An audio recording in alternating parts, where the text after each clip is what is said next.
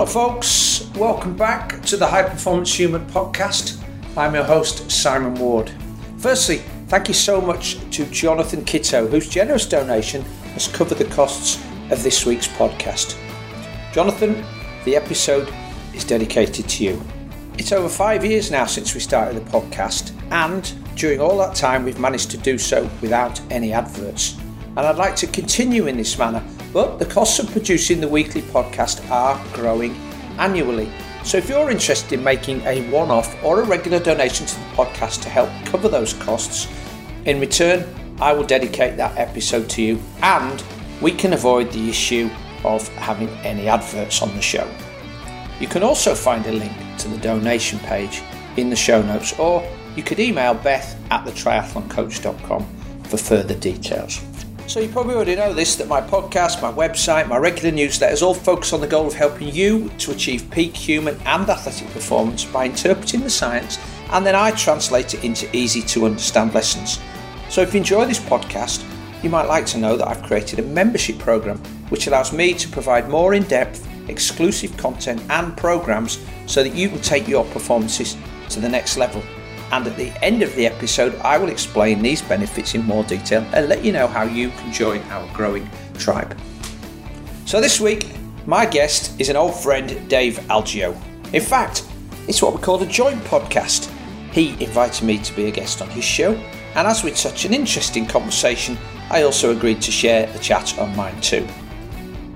Dave wanted to talk with me about how lifestyle choices can impact sleep, but also how better sleep can have a positive impact on lifestyle choices.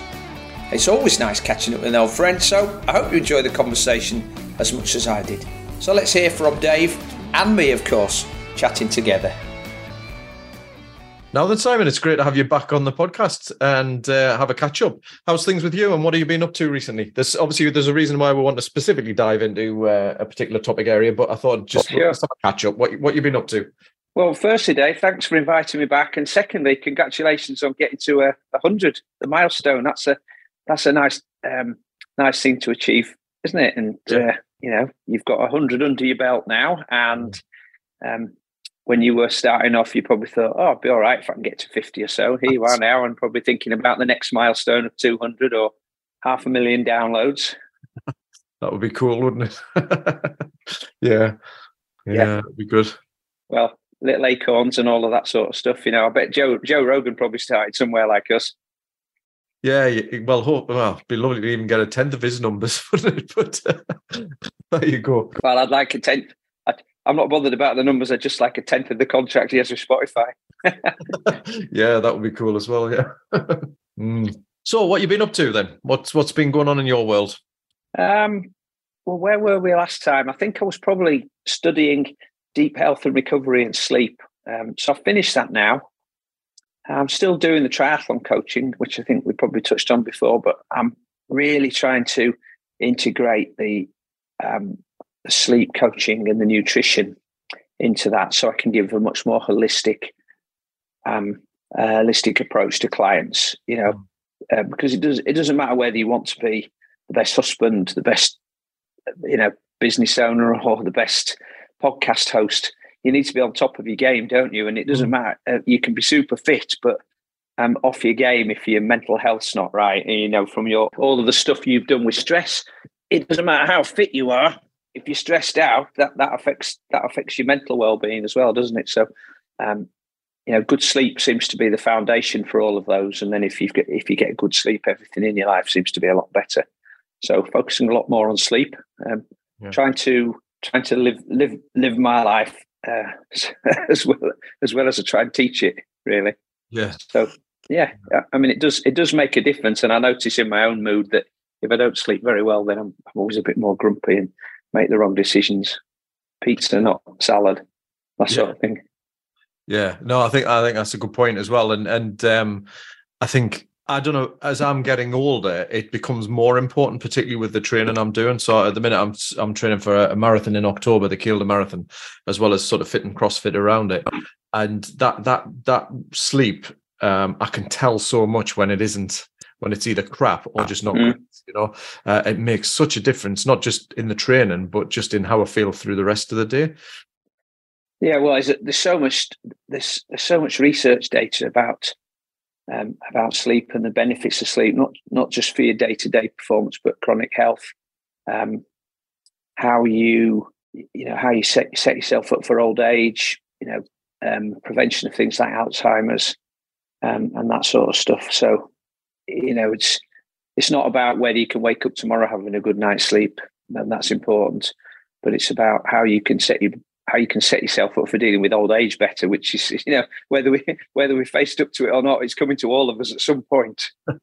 Yeah, yeah, yeah. You're right, and I, I, often talk about setting. You know, a lot of work I do is is around preparing sort of sort of maximizing midlife and beyond because it is with that eye on the future, isn't mm. it? That that yeah. what we do now not only can pay dividends now, but it's also about having that the dividends or, or the payback in the in the future.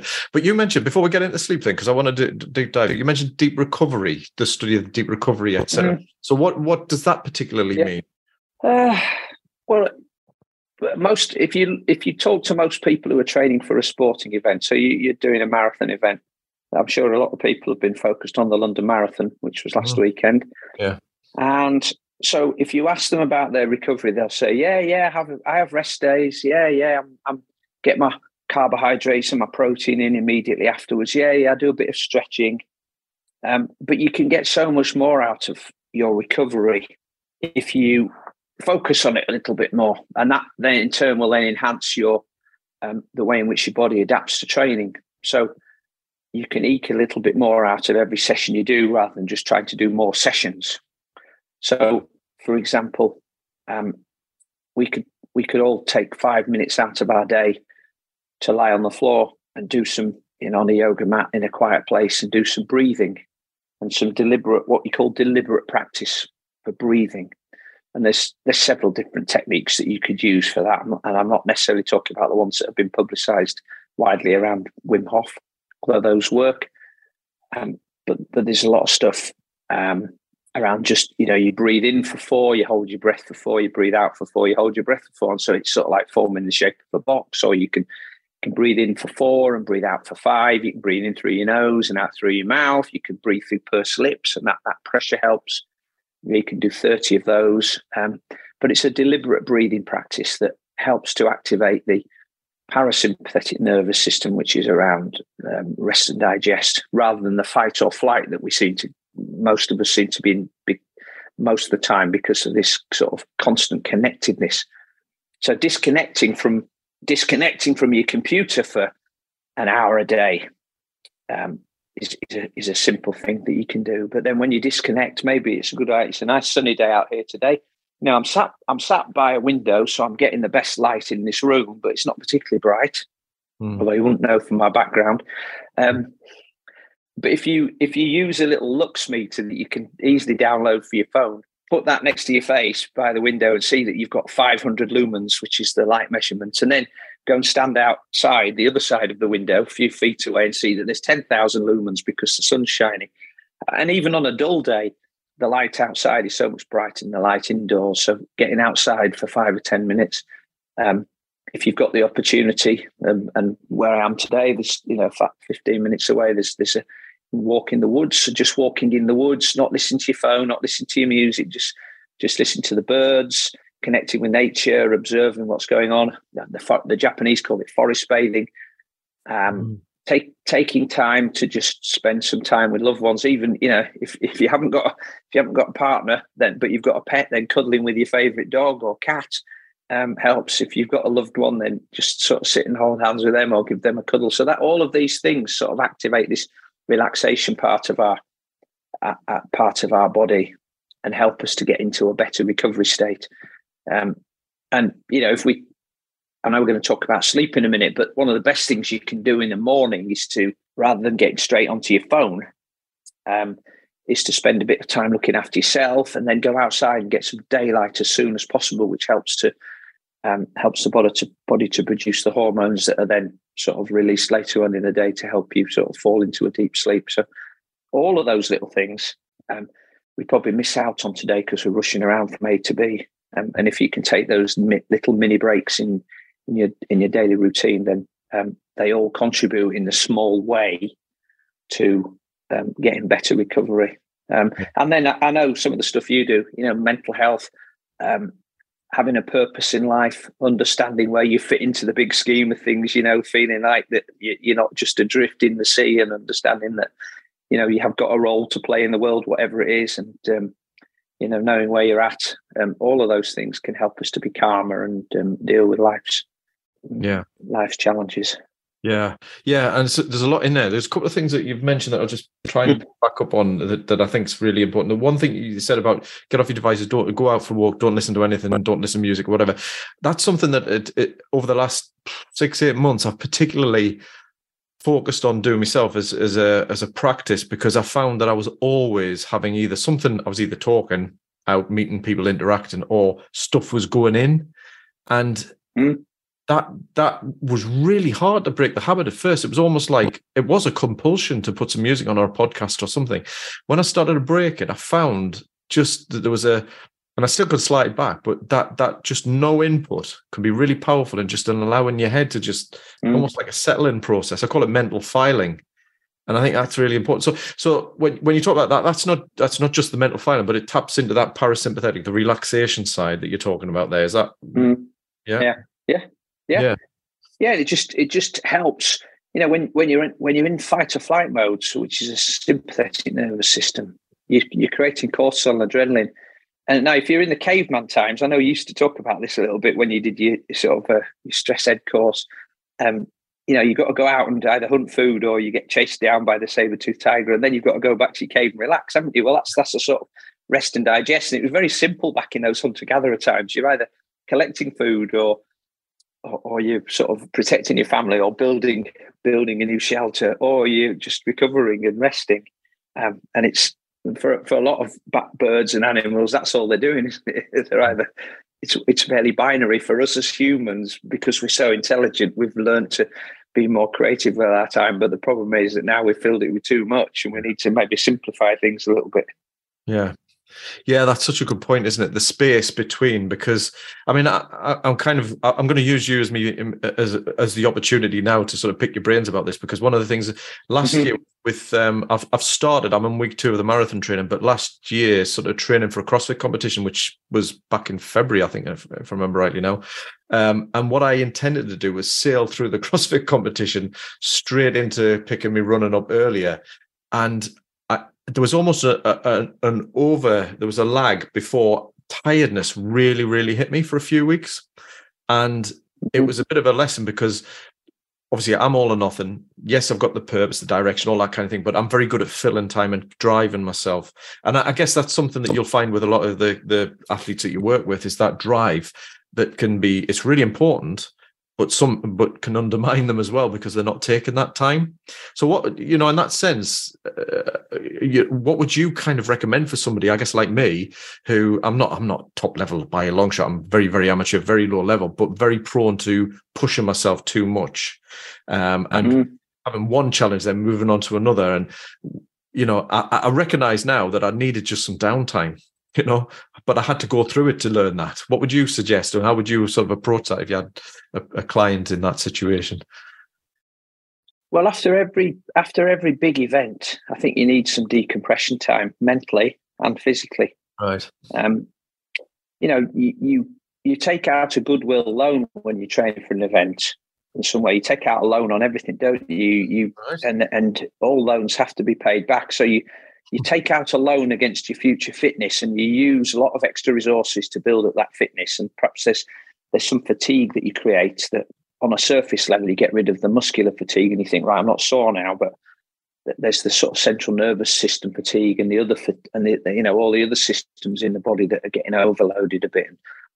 So ideally a pro a program would have little mini breaks in there anyway you know a day off here a, an easy day there some active recovery some deep you know um, some attention to a, a specific recovery day, which is focused on all those things we mentioned a few minutes ago about the deep recovery. And then you would have a deliberate um, post event recovery time where you become an ex athlete. Right. Um, and that's a, uh, right. You have to turn your back on being a CrossFit athlete or a runner, and you have to become an ex athlete. But that's the time when you become a partner again, a husband, a father, a son, a friend, Um, and you do all those things that are perhaps taking a back seat. So you take out when I talked about the goodwill loan, you you maybe take out a goodwill loan from your your other half, and you say, right, I, I'm I'm going to be focused on this for a bit, so I might not be as attentive as I am on household chores, on cooking, on you know telling you how much I'm, you mean to me, but then I'm going to repay it all back and we're going to have a weekend away. So there's, you know, you repay that loan, you, you repay the loan to your friends if perhaps you've not seen them as much, maybe some work colleagues that you've asked to take the slack for you while you've been focusing really hard. Um, and, and you allow all of those other systems in the body to recover and recharge because the muscular system is, is what most people use as the indicator. And, you know, you're going to be a bit sore after a CrossFit competition but then I know most people think, well, I'm not sore anymore, so that means I can start training. But other systems in the body take a little bit longer to recover. Hmm. Um, and then and then the next question to people is, well, how will I know when I've recovered? And and that that's a really difficult one. But you'll know. You'll know when you start chomping at the bit to get back to training. You'll know when you you really feel like you've got boundless energy and you want to get on with stuff. And then you should perhaps give it another week and then sort of, you know, really feel like you're a caged tiger and get back into things um, and start. Now that doesn't mean you can be that doesn't mean you're completely inactive during that period of time because um, you know particularly for folks of our age and older um, you lose your fitness very quickly as well. So you don't you don't want to be inactive, but you might want to do some different activities. You know, some some low level activities. So you can go walking. I, I love paddle boarding and or gentle kayaking is something easy because you can just roll on down the river or across the lake. You know, you can look at different things. You can use your body in a different way. Um, things like yoga and that sort of stuff. Gentle bike rides with friends. Things things where it's not a training session, so you're not recording stuff. You're just going out and being active, having fun. Um, and then you get back in back into the next thing, and that's what gives you the longevity. And you find all the best athletes the best at they're best at sleeping and they're best at recovering as well. Yeah, yeah, I can see that I did none of that, and I and I love well, that analogy of the lawn. Um, you take out lawn against it because you, you do that physically, but you also do it mentally because there was the stress of like I hope it goes well, you know, blah blah blah, mm-hmm. distraction, mm-hmm. all of that, and then coming out of it thinking, as you said, you know, I had a beer on the night, uh, chilled out the next day, mm-hmm. and pretty much didn't give any thought to it. Thought, right, when am I going to start this marathon training? And it was, you mm-hmm. know, I mean, since then it's been a couple of months, but like back then I had the ambition of right, I'll start sooner rather than later so that I can get ahead of the game for the mm. training. And I, it's it, I love that idea of it being alone because it kind of then stops you to make you think, hang on a minute, no, there is a bit of a debt to pay back here, in a lot of respects. Yeah. Well, and I think also that if you want to have the longevity that, that you're probably talking to your um, clients about, and I talk to mine about a lot. That you and I, we love doing these things. That's why we do them. And most of the people I work with and that you work with love doing them as well. Um, but I've also worked with people who've perhaps had things taken away from them. You know, somebody that's had a knee replacement, loves running, but being told by the surgeon, well, shouldn't really run again. And that's really difficult for them to deal with. Folks who um, like riding the bike, but maybe they've pushed on too hard, they've hurt the back, and now it's uncomfortable for them to ride the bike, and so they can't do it. And that was that was their love um, and the thing that they really enjoyed. You know, whether it was social or for fitness. And so, if you want to be able to do the things that you're really passionate about when you're ten years on, so you know, for me, when I'm 70, I want to be doing the things that I am now. Same might be for you. And so you know, you have to again that sort of forward planning, like you would do with your phys- fiscal pension, is like, what do I have to do now to enable me to do that then? And if you want to run your body down and completely smash it up, smash your body up, run it down, and wear it out, yeah, not recovering after all of these big events is an easy way to reach burnout. But if you want to extend the amount of time you're going to be able to do this stuff, then you have to build recovery in with the hard stuff as well.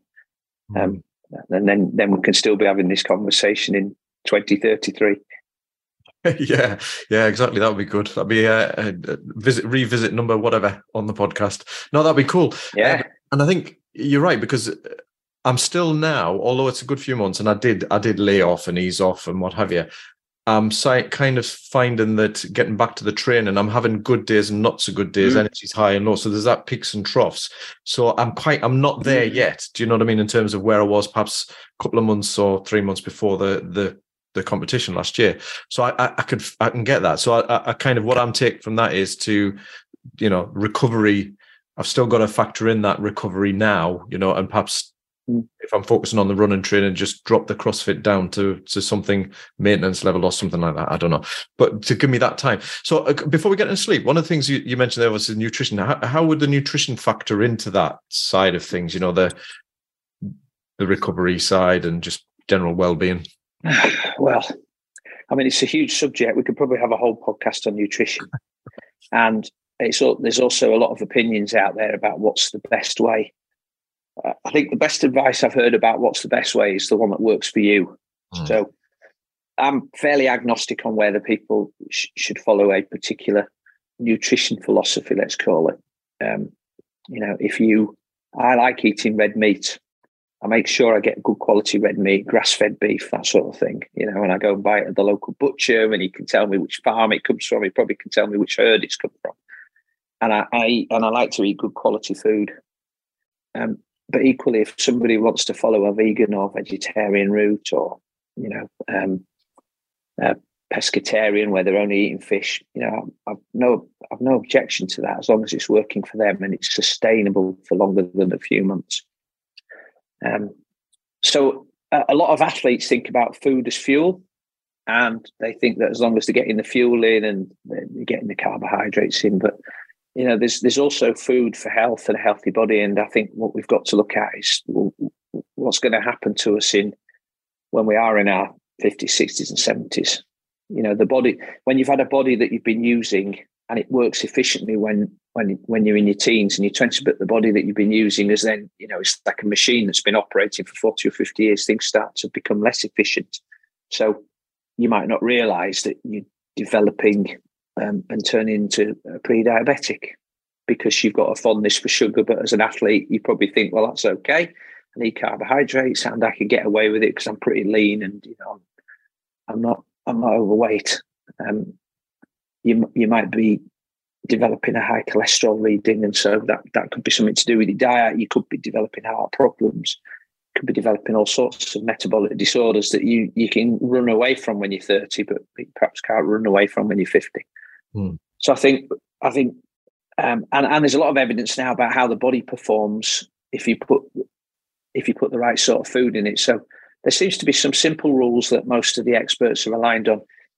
Um, you need to get the right quantities of protein, and carbohydrate, and fat in your body.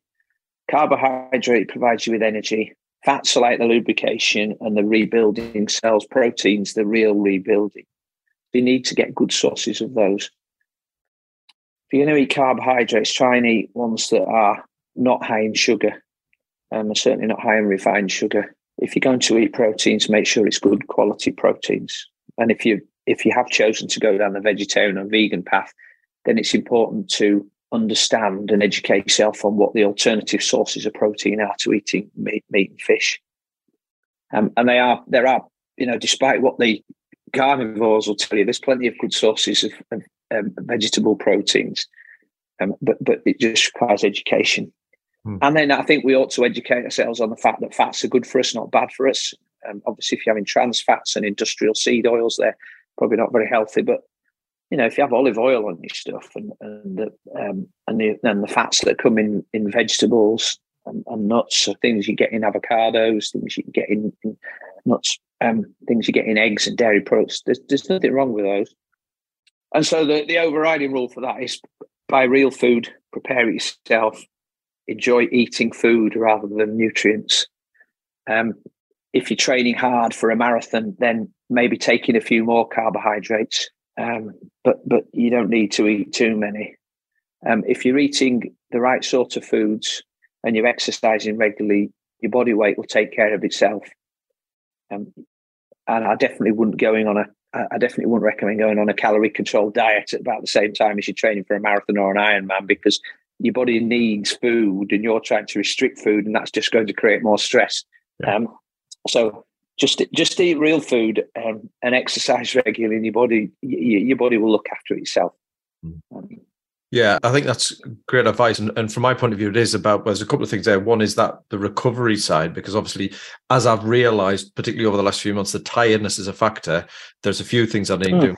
It's just to get that more and right.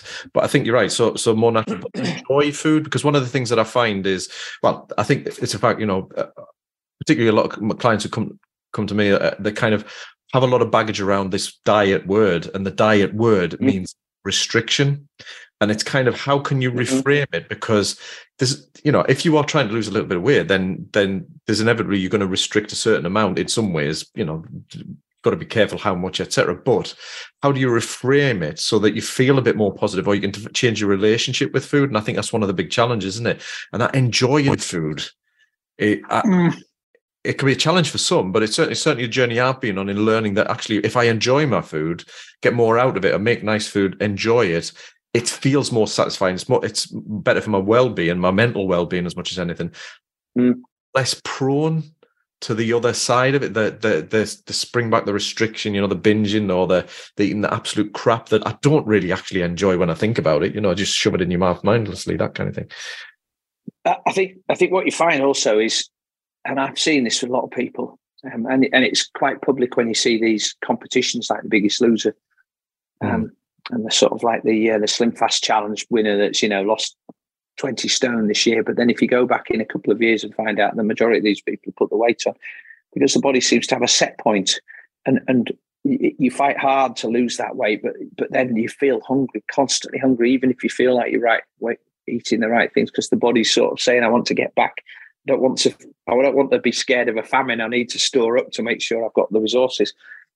Um, you're right. You're absolutely right about things like diet because I know you've probably seen this. That when people talk about diet, it's by, it's it's almost like this mindset of a short term restriction. So all I need to do is I, I, could just I could just stop doing this for two months until I've lost this weight, and then I can go back. So there's there's not really been a change of habits, hmm. um, and it's about a temporary fix. But actually, if if we reframe uh, and take away the time element, because for most people, I don't, I don't know if you found this, Dave, but I find that most people they don't wake up one morning and find out they're two stone overweight. No, um, it, it, comes on slowly over a period of months or years. And if you could just reverse that in the same manner and be patient enough to to lose it over that same time in reverse, it'll be so much easier. And the biggest, the big culprits are the hidden calories, the biscuits, the cakes, the chocolates, the, the fast food, the the processed foods that have got all the little things in that make us want to eat more of them.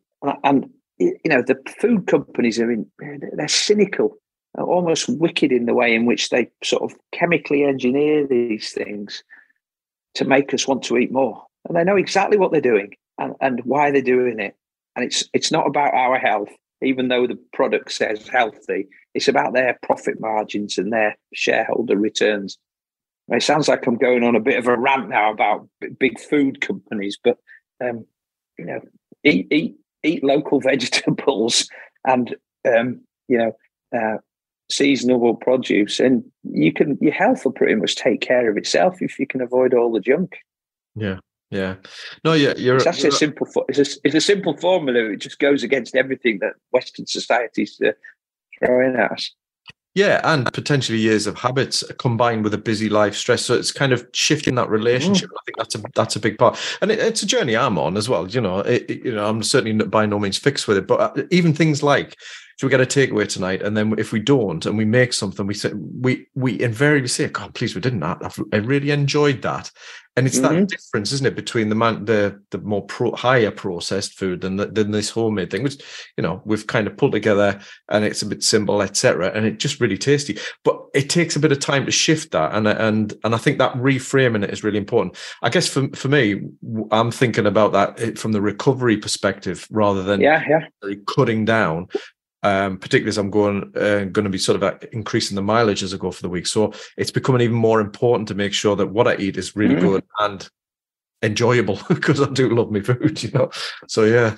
Well, when you you know if you if you have the, all of those things I've just mentioned as the basic rules, if if you're going out and running for less than an hour, and it's just one of your steady runs that's just filling the volume in your program, you probably don't need to be too focused on having recovery food there and then. Um, it's always a lot easier to eat the right foods if you've got them in the house. Hmm. So if you have junk food in the house, you can guarantee it will get eaten at some point. Usually when you're at a low ebb, sometimes when you come back in from a training session and you're looking around for something to eat because you feel a bit peckish, and guess what? There's this cake there or something. Um, so when you come back from those longer sessions where you know you're going to be a little bit fatigued, your defense are going to be low, and you're probably going to want to eat, I found that a really good strategy is to is to make something up before you go out. So maybe I mean it might be leftovers from a previous night, you know, some wild rice with some um, with some bolognese sauce or something, or some meat sauce, or you know something else. It might be some. Um, one thing I like to do, particularly in the summer, is get some um, fruits, frozen fruits. Um, make my own, make my own sort of granola with some nuts and seeds. Um, put that in, and and some oats, wild oats. Put put that into the bowl on top of the um, fruit, and let it all marinate together. Layer some Greek yogurt on top. Sprinkle a few chia seeds in there. Um, maybe add a bit of peanut butter for some extra protein, and then just leave that in a bowl in the fridge let it all sort of sink in together, go off for your two hour run and come back. And then you've got your food ready for you to eat. Mm. Um, my wife's making sourdough bread now. So if if she puts that on on a Sunday morning and we go out and do our training and come back, we've got a freshly baked, homemade, fermented sourdough loaf, which we'll have with some scrambled eggs and uh, avocado, or maybe we'll have some uh, peanut butter on it. Mm-hmm. So you, you, you know that's that's one trick is is to do that. Another one is to plan your meals ahead and then look at your training schedule and think right. So these are my key sessions for the week. So I'm going to plan my meals around those days to either what I'm going to eat the night before. I'm going out for a long run, so make sure you have a higher carbohydrate meal, maybe to create some leftovers as well. And or this is what I'm going to have after I come back from that training session, so that the food's are always there. Um, and that planning then enables you to get make sure you get the right shopping in. So you've got the right ingredients so you're not tempted to pick up the phone and call for a pizza. Yeah. and you know we're talking about sleep dave. You, you, talked about when you decide to when you're thinking about might might be having a, a takeaway. Do you find that that's when you are tired? Oh yeah. And, and you tempt yeah and you're tempted to make a you're tempted to make a bad choice. Yeah. and sometimes you do. Have you ever reflected on why that might be? That some days you some days you're rock solid and you prepare your own food and other days you cave in and order a oh, order a takeaway. absolutely. And it comes up regularly with clients. It's one of those areas exactly what you said. Mm. recognize the times when it's low and usually the combination for for us is leslie's pre- uh, got a long had a long day at court got a got a bit of prep to do on the night for the next day. Um, and i'm I've had a full day and energy's low, and it's usually, oh, should we just? Mm-hmm.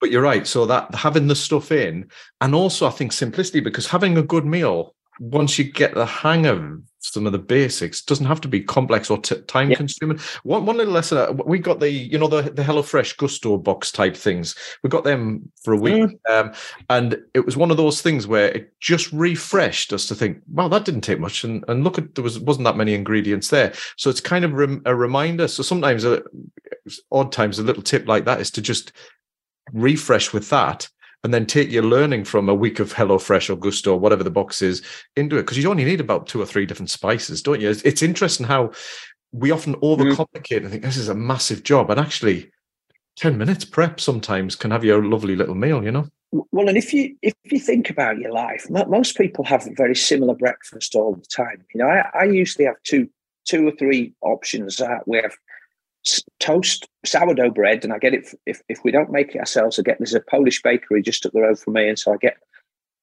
the bread from there, and I know the lady who makes it, and it's all used with traditional baking methods and minimal ingredients. So there's no there's no additives in there. Um, I might have an omelette with vegetables and some herring on the side, or some salmon and some olives and a bit of avocado. I might have scrambled eggs on toast, or I might have um, that sort of you know what I call a high performance human breakfast with the with the yogurt and the granola and the fruits, right? So, and those those sort of five those five things are probably interchangeable between breakfast and lunch, right? So one morning I might have avocado and, and eggs before I go out. to train, and then I'll have the fruit when I come back, and I might do it the other way around. But those those five or six things are interchangeable.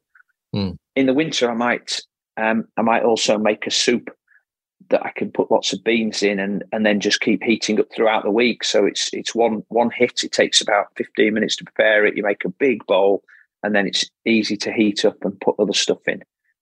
Um, and then we probably have four or five go-to meals. You know, I might make, mm. I hmm. might use a slow cook is brilliant because that's yeah. something where you can just chuck all these simple ingredients in with some spices, with some um, with some stock, and just let it cook. And and I think when when we when we make a meal, there's usually four servings, so that's two evenings. So we keep one back in the freezer for those evenings, like you mentioned, when you know you're going to be busy and you want to um, you, you, want to have something quick to prepare, but it's already prepared. So a bit like Blue Peter Dave is what I got earlier, prepared earlier. In the summer, I tend to make a lot of salads. So I just throw a whole load of um, salad ingredients into a bowl, mix it all together, um, and I put beans in there. Now, beans are great because you've got carbohydrates hydrates and proteins.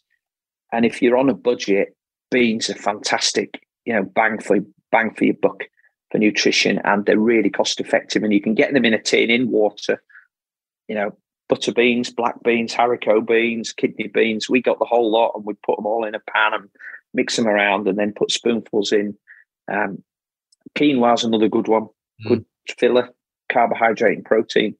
And then we'll cook a little bit of we might do some chicken. Um, we might boil some eggs and have an egg salad. We might um, have some quite often we'll have fish and put, put some fish on so sea bass or salmon or something.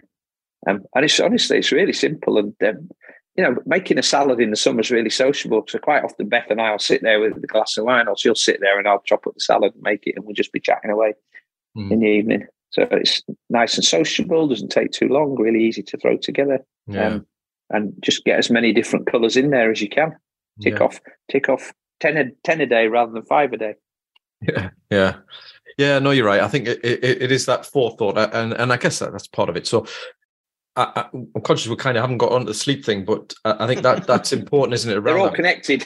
They are, they are, and you're right because if energy levels are low and you then like cram a takeaway and it just it, it, it, makes you feel not great at all, really. But oh, do you know? Let me let me just let me just say there, Dave, that I'm no saint. You know, there's nights when me and Beth will go. Do you know what? Should we just have a pizza?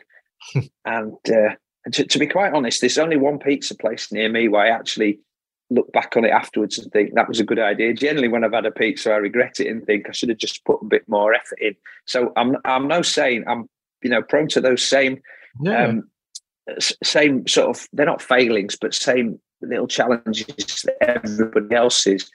Um, but I suppose what I've taught myself is you know habits um, that I can that mean I can prepare my meals most of the time. But but when I reflect, the days when I give in and my resolve's a little bit weaker is usually when I'm tired, which links us nicely back to sleep. Yeah. Yeah, no, and that's a good point. And you know, if you get it more right than wrong, and gradually improve it over time, you're gonna things are gonna. Mm-hmm.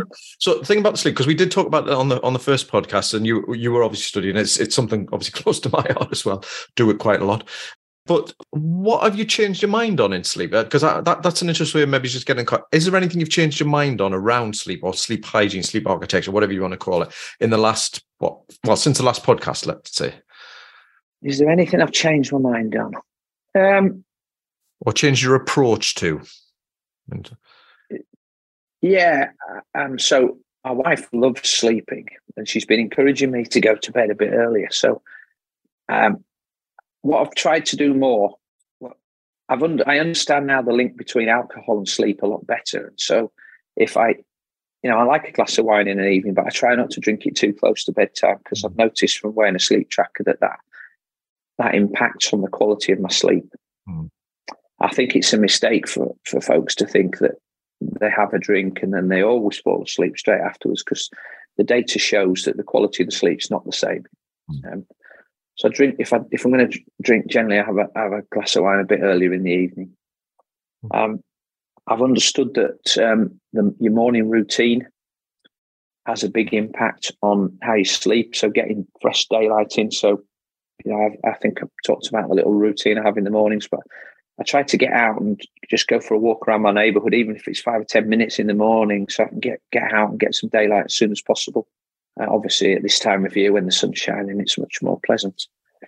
Um, um, there's some research now about the type of breakfast you have. If you have a fat and protein breakfast, you, you I think you get a better night. So they seem to seem to have found that you get a better night's sleep than if you have a sort of a high carbohydrate traditional Western cereal style breakfast.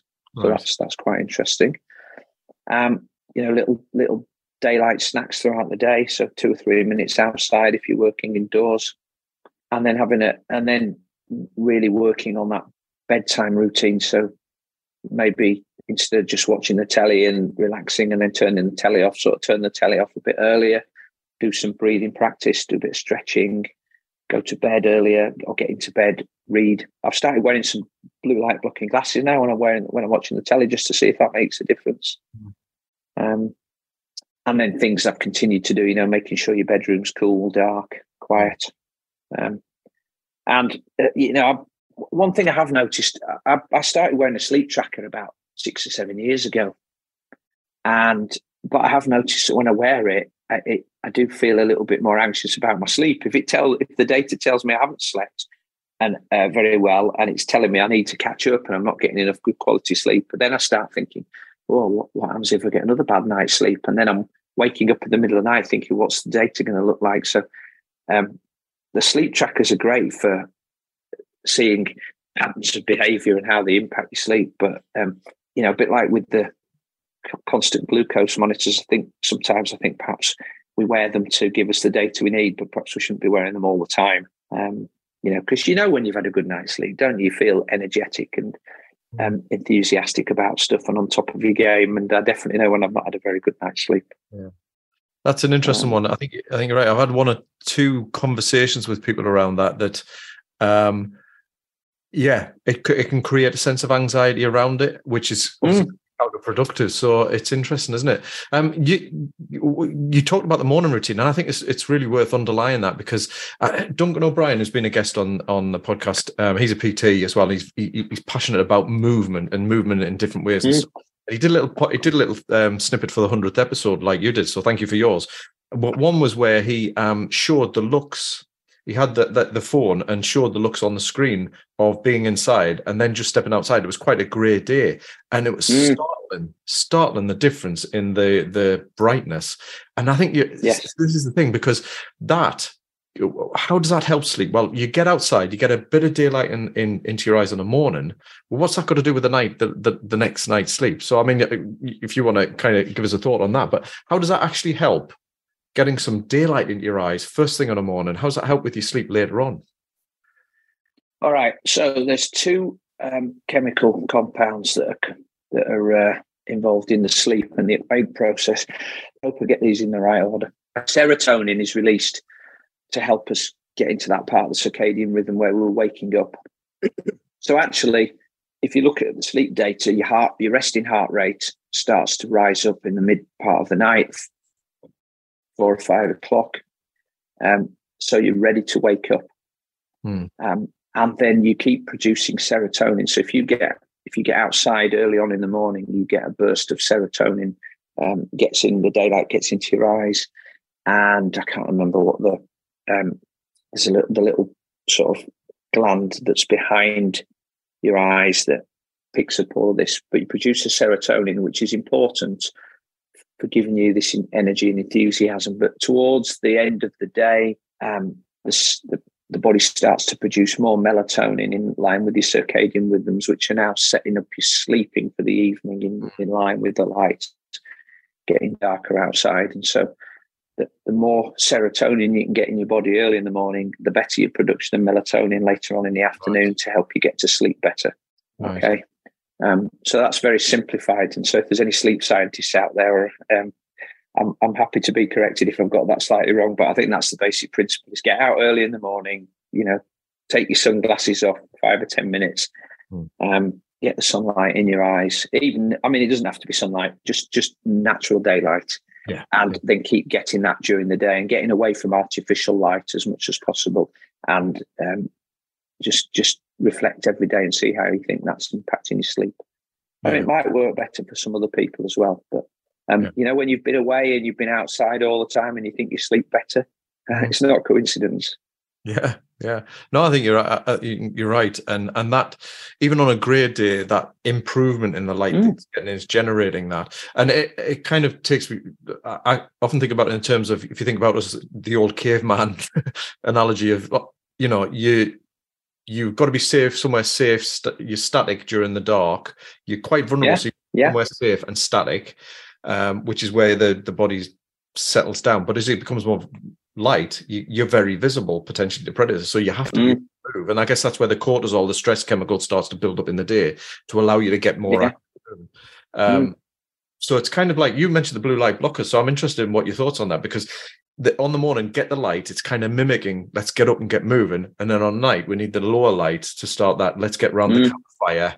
Let's get settled yes. somewhere safe, you know, and yeah. settle down for yeah. sleep.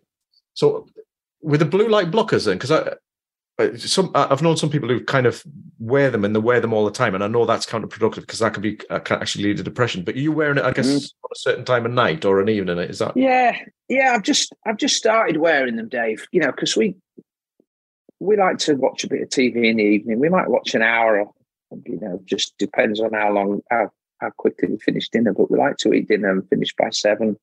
If we're hmm. getting into bed at nine fifteen to to read, um, that probably gives us an hour to catch up on something that we've been watching. Um, but you sit in this big, big screen television, um, and you know there's there's mixed research. I think some research says the blue light um, late on in the day sort of conflicts with the you know the, the sort of sleep process, and other people say that it doesn't. It doesn't really. So again, it's an individual thing to find out whether whether it's actually going to benefit sleep, and you probably only know if you're wearing a sleep tracker and see how much deep sleep and REM sleep you get. Um, but I think everything is an experiment of, of, one, isn't it? Is to find out what works for you. Um, I think there's also an argument that most of most of the uh, blue light that we get now is from the artificial light. So, you know, when you go into the supermarket in the evening and they've got all these really bright lights on, that that doesn't help with the sleep process. As you you mentioned there, you know, dim lights really help.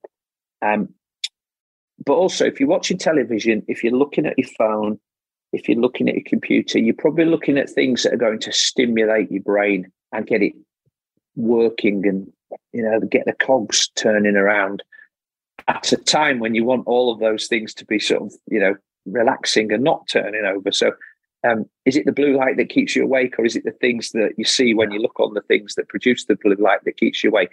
I don't know. Um, but so probably the best rule of thumb is try some blue light blocking glasses limit your exposure to these things and try not to look at social media and computers in the hour or two before you go to bed. Have a have a cut off time.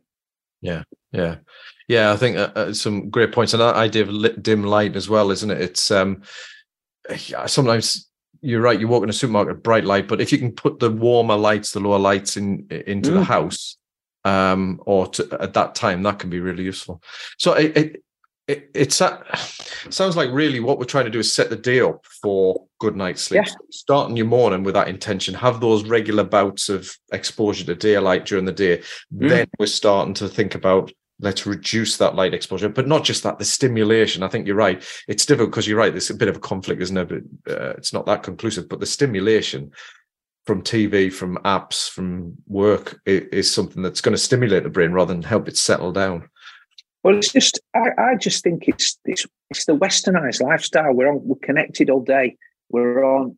You know, there was a time when you and I probably started our work careers that you'd, you'd turn up to work. You know, your first day at work, you'd be expected to be there at nine o'clock. You'd go in. There were regimented breaks. You'd have a coffee break. You'd have your lunch break. So the day was the day was carved up into little portions. Um, you wouldn't want to stay in the office uh, you probably, probably, uh, there was definitely no computers when I first started. So you didn't stay in the office working at your desk. You went out, went for a walk, came back, and then at five o'clock, that was it. Then left your work at home and you went off. Maybe you went to the pub. Maybe you went home, went out to play football with your mates. And there was a very definite segregation. Then as life's gone on, there's there's been a blurring of the lines between work and play, hasn't there? Mm. Um, but also, I think um, just Western society wants to give us stuff. So, you know, we've got Netflix and we've got YouTube and we've got access to these things. Because again, when I was you know, in my teens, in my early 20s, we had four channels and they they stopped they stopped broadcasting at sort of 11 or 12 o'clock. And so there wasn't anything to watch. Um, and I, I know, I, I, don't know if you've seen this bit of research that they did. They yeah, I know a lot of people say, "Well, I'm a I'm a lark. I like to wake up early and I go to sleep early." That's that's sort of I think I probably fall into that category. But then you get other people that say, "I'm a night owl. Yeah, I like to uh, you know I get up late, but then I like to I do my best work late on into the evening." They they did an experiment where they took a group of people out into you know the the wild somewhere where there was no ambient light, so the only light you got was natural daylight. So and there was no street lights, and they had a campfire and they weren't allowed to take any phones. So everybody was forced to, they woke up when the sun came up in the morning. They were outside all day, probably, you know, following a hunter gatherer primeval existence and in, in cooking their food around the campfire and then sitting chatting in an old fashioned way um, by the embers of the fire. And as the fires died down around nine o'clock, everybody turned in and when they were and the, the scientists were tracking people's sleep and everybody was following a normal sleep and wake pattern of going to bed um, and sleeping from nine o'clock until until it got light in the morning. And all uh, this this was the people who were that were actually the larks who would probably follow that pattern, but also the people who said, "Oh no, I tend to fall, I tend not to fall asleep until one o'clock." Well, they didn't when they were out there; they fell asleep at the same time as everybody else, and that was because you know, the, one of the conclusions is they'd removed all the Western stimulus and yeah. taken them back to nature. Yeah, it's interesting, is it? Just, just, I mean, it's just so all around us that we don't notice that. And I think, be, I think part of the takeaway message for me and, and hopefully listeners is just be a little bit more conscious of all of these things. You know, recovery, nutrition, but mm. particularly around the sleep, yeah. because it's just blur. It's in the background. We don't. It's so norm normal that mm we accepted and we've adapted without even noticing. So how can we just make those shifts? So I think there's some really good takeaways, and I, and um, I think some loads there. I've certainly got loads. Actually, just I feel a bit selfish because I pick your brains about me marathon training and recovery and whatever. But I think it's been really useful actually because it is about recognizing the signs. You know, you've got to learn to sort of pay attention to yourself, your own signals, whether tired, hungry, whatever, um, and then look at how you can tap into the the natural processes that can help you get back to that set sort of equilibrium or get the most out of it. Whether for me it's that making sure i finish the marathon in one piece you know that kind of thing but sleep better. So i think some brilliant things there. Um, so thank you simon for your time. Is there any particular takeaway or, or, or, contact uh, you know anything that you want to shout out for yourself before we kind of wrap it up? Uh, we're going to have to have a part three at some point because there's loads more we could talk about no doubt there's there's always loads more isn't there? There is I, mean, to summarize all of that thing, I would say you you touched on it earlier, Dave, about you know about um, just trying to make small adjustments, but but constantly trying to improve stuff. I, I, there's no need to go to town and try and drastically change your life overnight. In fact, we, we, you know when you see people do this in New Year and they've got the New Year's resolutions, it always ends in failure because it becomes overwhelming. Mm. And we're and we're going to have times when we feel like we failed. You know, when we've taken a wrong turn and we've gone off the track and we think, well, that's it now. It's all a failure because I made one mistake. But like with the eating, if, if you generally, for 90% of the time, following those good patterns, you can ignore the other 10%. Nobody, it's, it's really difficult to be a, a saint all the time. Um, and it's a continuum, you know, constantly trying, what can I, what can I improve this week? Maybe I can improve my sleep. Maybe I can get out and get a bit more daylight until they become ingrained as habits. And then mm. when, when they become habits, then you develop some new habits and constantly be looking. But you've got to fit it into reality. You know, if you if you're trying to give up sugar, but your best friend's having a party and they've got cake there, it'd be silly to avoid the cake, wouldn't it, at a party? Or it'd be silly to avoid a champagne to celebrate somebody's 50th wedding anniversary by saying, "Well, I'm on the wagon," because now you're missing out on a social occasion. So you know make make some small adjustments but let it fit into reality and just just think of the long term and uh, yeah and um, you know you ask you ask where people can find me um, i've got a podcast dave uh, yeah. people yeah and this people listen to this podcast on my podcast and then they're going to be listening to it on your podcast because going to share this so mine's the high performance human triathlon podcast um, but maybe we can. I'll just share my social media links, and you can put all those in your show notes, and I'll do the same for you, eh? Yeah, great. That'd be magic. Yes. And uh, yeah, you do have a great podcast, and I do recommend it. The High Performance Human podcast, uh, folks, if you're not checking it out. Um, yeah, some great content and, and ranging across a, a, lot of different subjects, some great guests on as well. So cheers for that, Simon. Cheers for your time. It's been brilliant catching up again and uh, great to pick your brains as always. You're welcome, Dave. And uh, good, good luck for the next 100. And I look forward to part three sometime. Yeah, cheers, mate. Thank you. So that was different. Thank you again to Dave for the chat and also for allowing me to share his podcast on my channel. You can find lots of the links to things we talked about, as well as the link for Dave's podcast in the show notes below. To make sure that you don't miss any one of my episodes in the future, please go to iTunes, search for High Performance Human Triathlon Podcast, and click on the subscribe button. And while you're there and you have time, we'd love it if you can leave us a review of this podcast, and you can also find a link for that in the show notes below. So, if you can remember back to the intro to the episode, I mentioned the benefits of our membership program. If you're interested in diving deeper into any of the topics we discussed, the membership program allows me to provide more in depth exclusive content programs so we don't need to have any of those paid ads. And it's my goal to ensure that all of our SWAT members get back much more than the price of the subscription. And so, to that end, Benefits include access to a growing library of training plans for a whole load of endurance events, including triathlon, but not restricted to that, and things like Gran Fondo, cycle races, ultra trail runs, etc. You'll also find programs in there to help you boost your mobility, your strength, as well as things like FTP for the bike or critical swim speed for the swim. We also have exclusive mentor workshops every month, and we're creating educational workshops on topics such as nutrition, sleep, and strength, which go into a little bit more depth and take a couple of weeks to work your way through. And we've got a growing range of discounts on partner products. These are products that I use myself, that I found myself, and that I believe in, and I don't get paid to promote them. I do work with the companies because I like the people who actually produce these products. So if you'd like to learn more and access the member only benefits, please visit my website simonward.co.uk and click on the Work With Me button or you can email beth at thetriathloncoach.com. If you're looking for me on social media, I'm on Twitter, Instagram, YouTube, Facebook, and you can find me usually as Simon Ward or The Triathlon Coach or Triathlon Coach. That's all for this week. I will be back with another great guest in seven days' time, and hopefully, I will see you on that episode.